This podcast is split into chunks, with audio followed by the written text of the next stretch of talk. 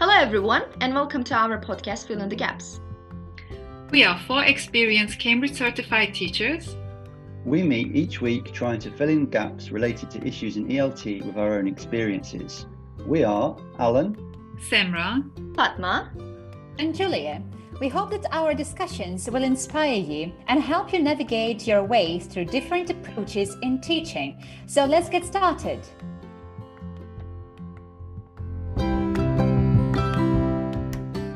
Hi, everyone. Today in our podcast, we are going to talk about uh, giving feedback and uh, its effectiveness. And our aim today is to discover different ways of giving feedback as well as error correction. And we'll have a look at how we can manage this process in uh, the most effective way, shall we?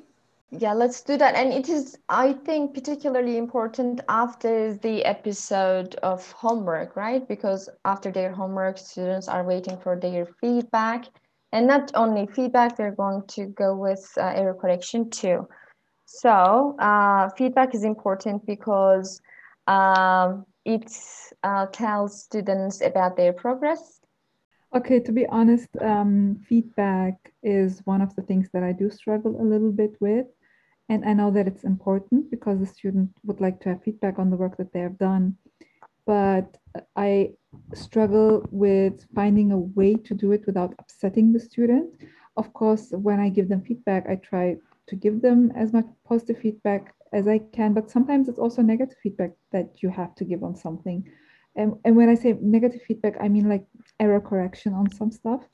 But it's very important to give the feedback in a way that they understand that it's not about them or it's not about the personality, but it's just about the learning process and that it's something we do just to help them. Um, but it's I do struggle with it because I don't want to upset them, and sometimes I can see students that they get upset because they take it so personally, versus I try to explain like this is the learning process, and in the end, um, errors just show that you are doing some improvement, right? It's part of the learning process in the end. It it's interesting when you talk about the student perspective and then you see like you know the disappointment in their faces. Um, so I, I thought I, will share something that that happened to me as a as a student. Like when I, when I was um, studying French at school, I had this really really interesting French teacher, um, and we, we used to do a lot of written homework, and um, you know we would prep for the work. Um, we'd do the work. He would give us a like a like a um, a fair copy. He used to call it like a, a model version so it was, a, it was a really nice way of like learning writing skills. And one of the things he did was that he did like a double marking scheme. So he used to like deduct points for like problems, and he wouldn't he wouldn't obviously he wouldn't correct everything, but then he did this thing called tick points, where if you use like a nice phrase or you'd found something really cool in the dictionary, or you pick something up, um, I don't know, from a film or whatever, you know you'd uh, you'd get bonus points. So then you could like you could drag your mark from being negative up into a positive. And i used to find that really motivational um, because it, rec- it recognized that yeah there were problems but at the same time it showed you that you, would achieved something as well. So i liked that and that made me feel good that's really interesting and also it leads us to the uh, purposes we should consider the purposes of giving feedback uh, in general so let's say it helps our students to understand what they did right, what they have accomplished, and uh, what they did uh, not as well as they probably could, but as it's something what shows them the way to develop and uh, where they need to develop. At the same time, depending on which type of feedback we choose, we can see that we can motivate our learners. As uh, alan you mentioned your your example was amazing. And um, at the same time we can see that it may develop learners autonomy. And these days especially it's really important. Our students not all the time understand uh, the uh, the purpose of feedback and they might find it quite unnecessary uh, or sometimes they want us to provide all the feedback and spoon feed them with all the correct answers which is not all the time beneficial. Though the purposes of feedback overall whether it is uh, writing feedback or oral feedback um, is can be put into three fundamental purposes. So let's say to improve the fluency, to improve the accuracy, motivate our students, and develop the learner's autonomy. At the same time, we can see that we show our students that we are attentive to their progress and that we are interested in uh, them achieving something more. Yeah, I totally agree with you. And they should, you were right about that the fact that students should know the purpose of the feedback. And as far as I can see from Alan's example, they could, I mean, he could understand what parts were praised. And uh, there was this video Ellen shared with us. We will share with you too. And uh, Harmer was talking about um, a way of giving feedback and just using well done. So when you just say well done, and when you don't say anything else, the students are they, they are in question. They, they are wondering what they did uh, correctly. So you should be able to give more uh, details about what um, what good things that they have achieved, and um, I think when you don't, I mean, feedback should be there in our classes. They are expected from us, but with fluency work, we generally say that we don't, you know, stop students. Uh, we let them talk, and this just remind me what Julia said because we want them to struggle with the language in a way, right? We want them to negotiate meaning. This is another comment, by the way, by Harmer. This is not my my thoughts, by the way. So we want that we want them to struggle a little bit with the language, discover their ways of um, transferring meaning, and then if they can't do that, of course we can we can provide some feedback there but still they should experience it and they should just realize their mistakes and just get feedback from the environment in, itself. And if they can't do that of course we will be there to help them and guide them to better uh, ways to um, convey meaning. Can i ask can i ask you guys a question about feedback? Um, I, I i don't really i don't have to do any kind of like um, I suppose any written feedback with my university classes, but what I do have to do is give um, feedback for spoken assessments. Um, I don't know. Do do you think there's more feedback involved in speaking or, or in written work?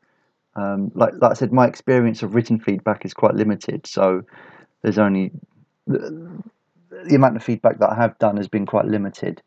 I would say. Which which skill do you think is more involved? Is it is feedback more more prevalent or relevant even in in spoken English or in written English? I think to me, in in uh, written language work, you, I mean, because the language is there, you can actually go back or and the students had some time to write those parts too. And they are kind of trying to show you whatever they have in terms of vocabulary and grammar. So i think their language are i mean they, they we have more examples of their interlanguage or what uh, their progress.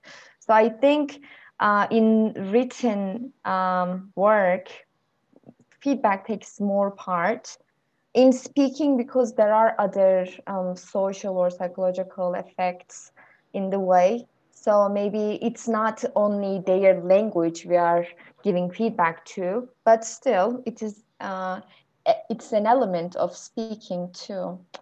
I mean yeah i'm just questioning myself here. But yeah of course speaking too but i think for in terms of language i think uh, written work involves more feedback and more chances opportunities to get feedback uh, from the teacher cool what what do you think is the, the, the main differences between error correction and feedback I, I, I think I, I often kind of I often see them as as one and the same. Like I I don't know. What's is there a clear distinction between the two? I mean, I would say that error correction is something that most of the time I do at the moment about whatever it is that we are studying, right? Um, I mean, if we have speaking and there is something um, that is being expressed wrong, or maybe if we are learning something that week, let's say we are learning, I don't know, the past perfect, and then the student um, is not able to form the sentence, let's say. Um, but when I think about feedback in general, it's not something for the moment, for me at least. It's something that um, I talk to the student to one to one and I check the whole progress that the student made. Like I follow them most of the time, like for a whole year. So I'm like, I can see that you have progressed in this area and that area, and this is where you express yourself better. Versus when it comes to homework, I feel like you can put in a little more, a little bit more effort, right? Um, so it's a bit for me more general, and it's also about their participation and about their effort versus um, error correction is more about the language that they use at that moment. And uh, regarding the difference between feedback and error correction, let's say we can see that feedback is a uh, kind of umbrella term, and uh, feedback may include error correction. Mm, by error correction, we mean mainly some mistakes uh, or errors that our students make, and we help them define them either on spot or uh, with a delayed correction. Um, regarding feedback, uh, we can see that uh, our feedback may refer to the overall achievement of the task or the progress, as Semra has mentioned. And we can see that uh, both take place in our classroom and uh, also outside of the classroom when we provide our written feedback, let's say, on some particular narrative. Um, we can say that feedback is really important, and some people assume that we might uh, define uh, feedback into two um, summative and formative, and people debate which is more effective. Let's say some people say that summative is considered to be assessment of learning and students may not benefit from it because they just see the score and uh, it may refer to some test that we give them when they see their mistakes or sometimes we don't really have enough time to show them their mistakes. We just assess and we put this uh, summative assessment and um, inform just the final score that they get.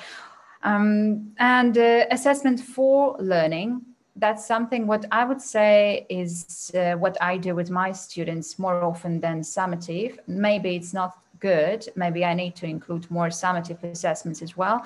But I will be honest with you guys, I don't really have enough time for summative assessments. And I can see I have I have tried it with my students. And I remember that, uh, first of all, it's impossible to provide feedback uh, to everyone on summative assessment, and uh, feedback on it requires enormous, um, enormous timing. So I would spend definitely ages uh, writing or um, providing my oral feedback. It doesn't really matter. In any case, it's our time, uh, teachers' time. And when we deal with assessment, uh, which is formative, let's say on the go, when they speak or when they write and when they have this process writing during the lesson, we can see that uh, we can engage our students as well. And uh, they can also learn from each other while peer correction, which is also part of uh, uh good time management and classroom management because we engage our students and we give them the responsibility. We we make them more independent and at the same time they can develop analytical skills they can understand what was right what was wrong they can compare where they might improve they can see the, the areas of improvement.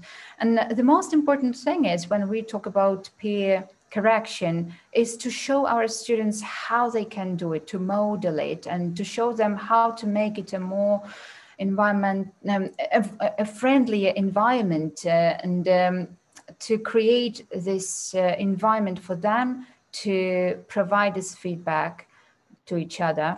And finally, the teacher can play the role and should play the role of uh, uh, the, let's say, the observer, and finally, the one who summarizes the whole feedback into some meaningful two, three, four sentences. But providing feedback to the whole classroom during the lesson, I find quite time consuming Mm, and I think that you also encountered it in your classrooms when you have more than 10 students. It's quite a challenge, isn't it? Yeah, definitely, Julia. I think it's really important for pairs to provide each other feedback. And because it was mentioned in the parts that we read together, uh, students have some idea about the others' progress too. So it will be easier for them to talk about their progress and using that in class as a classroom activity, uh, I mean, saves us some time, also um, helps them to be autonomous. And I mean, there are lots of, I can't really um, mention all the advantages of using an assessment um, activity as a classroom activity, but there are many. I just want to share with you my own experience. When I first started teaching, I was always stopping students, correcting them because I thought that it was my job. You know, I'm, I'm there. I can provide them the uh, correct version of the language. And I was stopping them all the time and I was playing a lot of games, so I, I don't think my mm-hmm. classes were were a lot boring. But then I changed my perspective. Right now, I'm I'm more trying to let them experience, let them speak. But then I, I, I actually mentioned that before. Then I think that I'm not doing my job because I'm I'm always just there, just enjoying myself, and they're doing whatever. And then maybe sometimes I mention some parts, and I come to think of uh, right now, I am in a position where I think that feedback should be there in some form because I had some students, they were kind of like, why aren't you correcting them? Because they are using the, the wrong version of, I don't know, a verb or they are using the language incorrectly. Why don't you correct them? Because, you know, they expect me to correct them at some point, maybe not just stop them, but so I, right now I'm trying to give more part, more role to feedback in my classes. And, you know, trying to find the right way is really important because I think this, this is the part where, which is really personal. We should know our teach our students. We should provide uh, the personal feedback for them so um, we don't offend, offend them in any way. So it is a struggle for me too. This is what I'm trying to say. um, Fatma, I can definitely resonate to everything that you say. I think maybe it's a bit, I don't know, culturally or the teaching system that we have the idea of a teacher that is there and that corrects. Um, I also had that a little bit of the beginning, but I also realize and I see, you know, being a teacher is also a lot about setting up the atmosphere so we set up the atmosphere, we prepare the tasks, and then we create the opportunity to speak English. And, and that is a lot that we do. And I don't know why we don't see the value of what we are doing enough in that point, you know?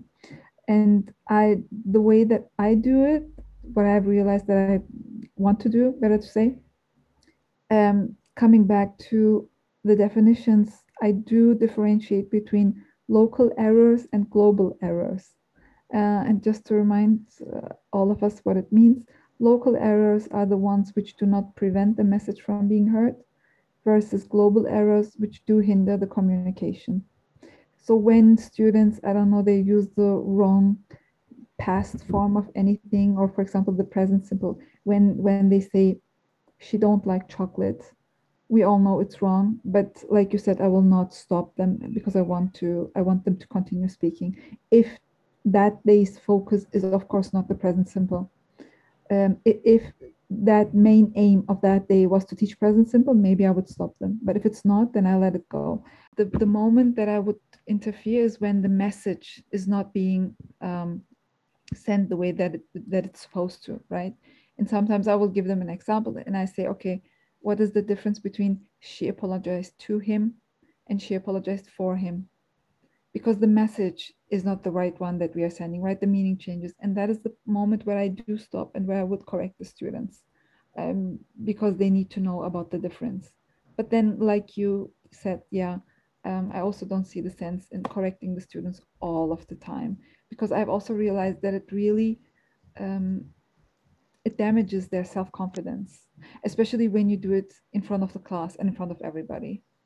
Um, so this is why I try not to use any name if they pronounce the word wrong, but I'm like, okay, everybody, let's have a look at the pronunciation of this word. Let's check the dictionary all together. And then that is the only way that I try to do it.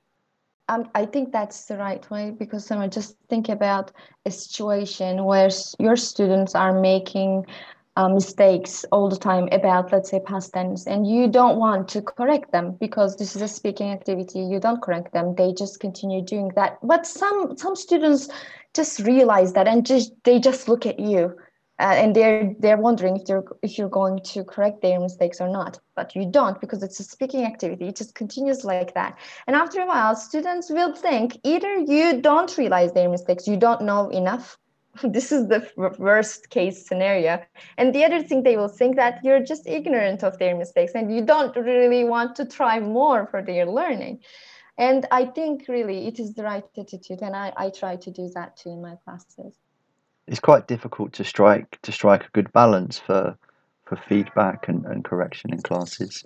I think I'll, I'll share something that's quite embarrassing actually. Um, d- during my CELTA, someone shared a tip for um, for an you know a very common error in in English learners, which is like omitting third person s. And they said you can make a little sign and you hold it up every time someone makes that mistake.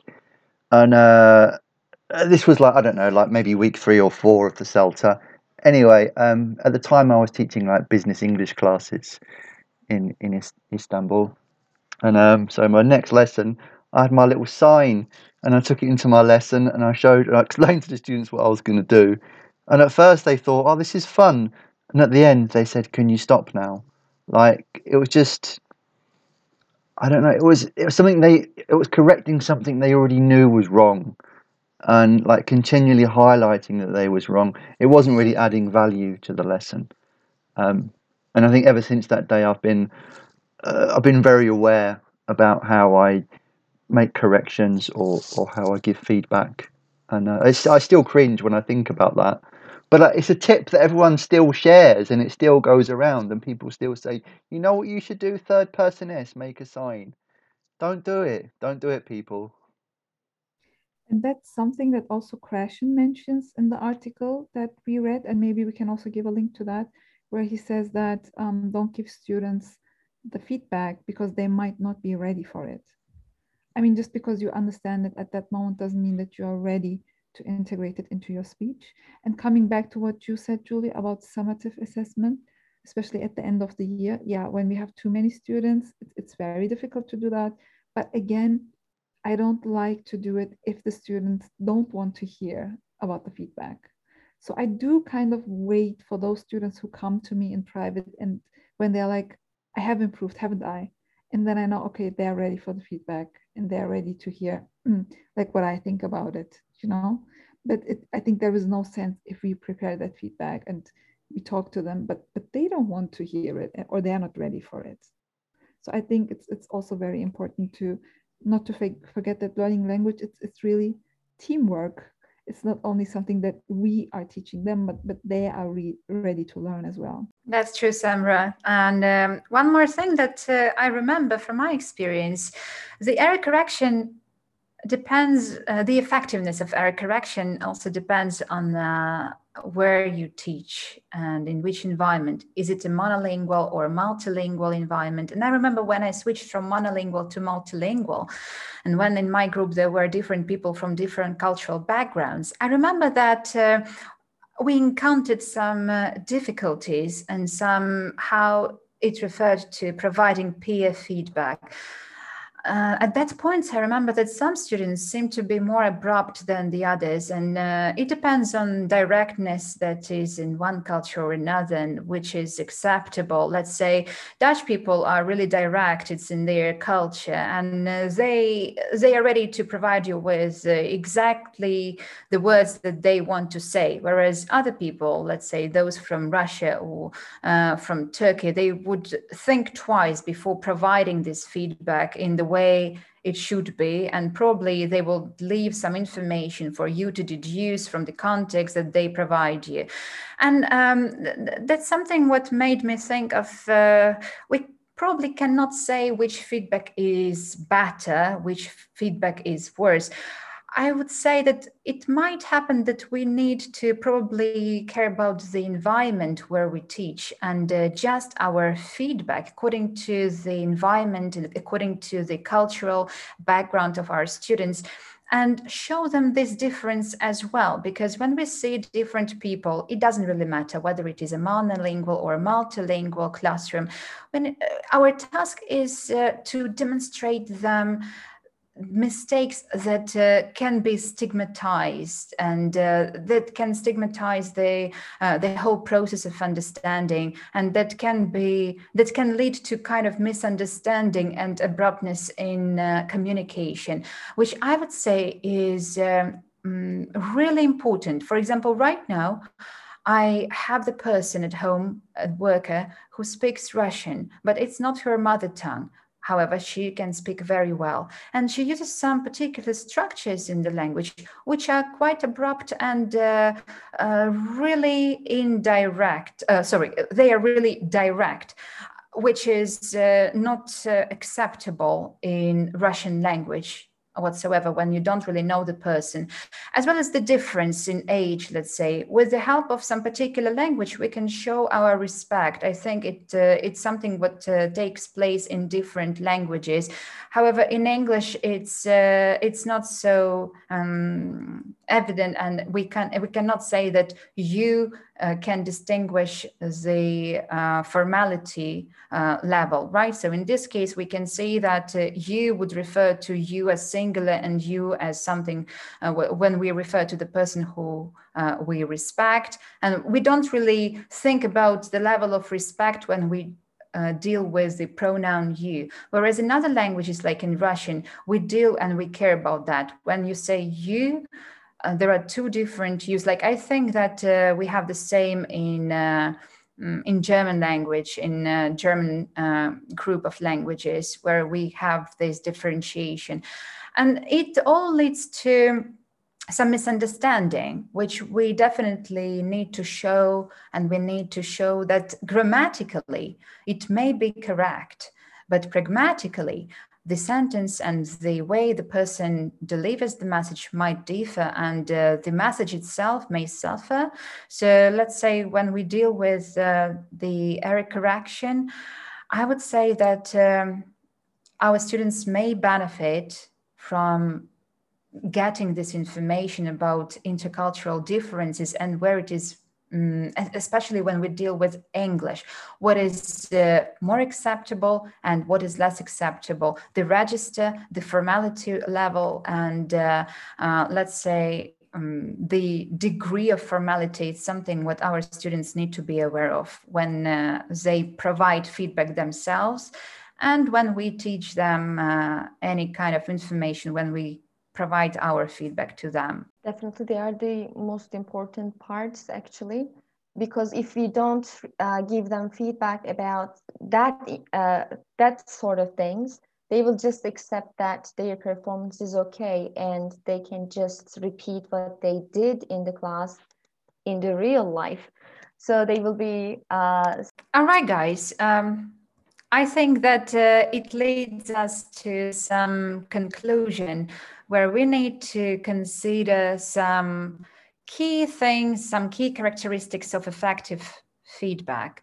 And if we summarize everything what we have been through today, we can put it into five sentences and uh, five uh, uh, things that might conclude it. So, first of all, effective feedback is about learning tasks. Second of all, effective feedback is specific and related to learning goals, as uh, Fatma has mentioned previously. Then, if we talk about the third point that we discussed, effective feedback is appropriately challenging. It shows the areas of development for the future. And as uh, Semra has mentioned today, we need to show our students uh, this the, the feedback that they are ready for without overwhelming them with the necessary information in our feedback. As the fourth one, we can see that effective feedback entails the active involvement of the learner. And uh, here we talk about peer feedback, peer error correction. And finally, Effective feedback is the combination of the positive and negative that we have been talking about today. So, thank you for listening to us, and I hope that you liked our talk today. For more information, you can contact us and uh, see you in our new episode. Bye. Bye for now. Bye. And so here we are at the end of another episode of Fill in the Gap. Thanks everyone for a great conversation and thank you for listening. Feel free to get in touch via email with questions, comments, or suggestions for future discussion topics. Check out the description for useful links and contact details. See you for the next episode.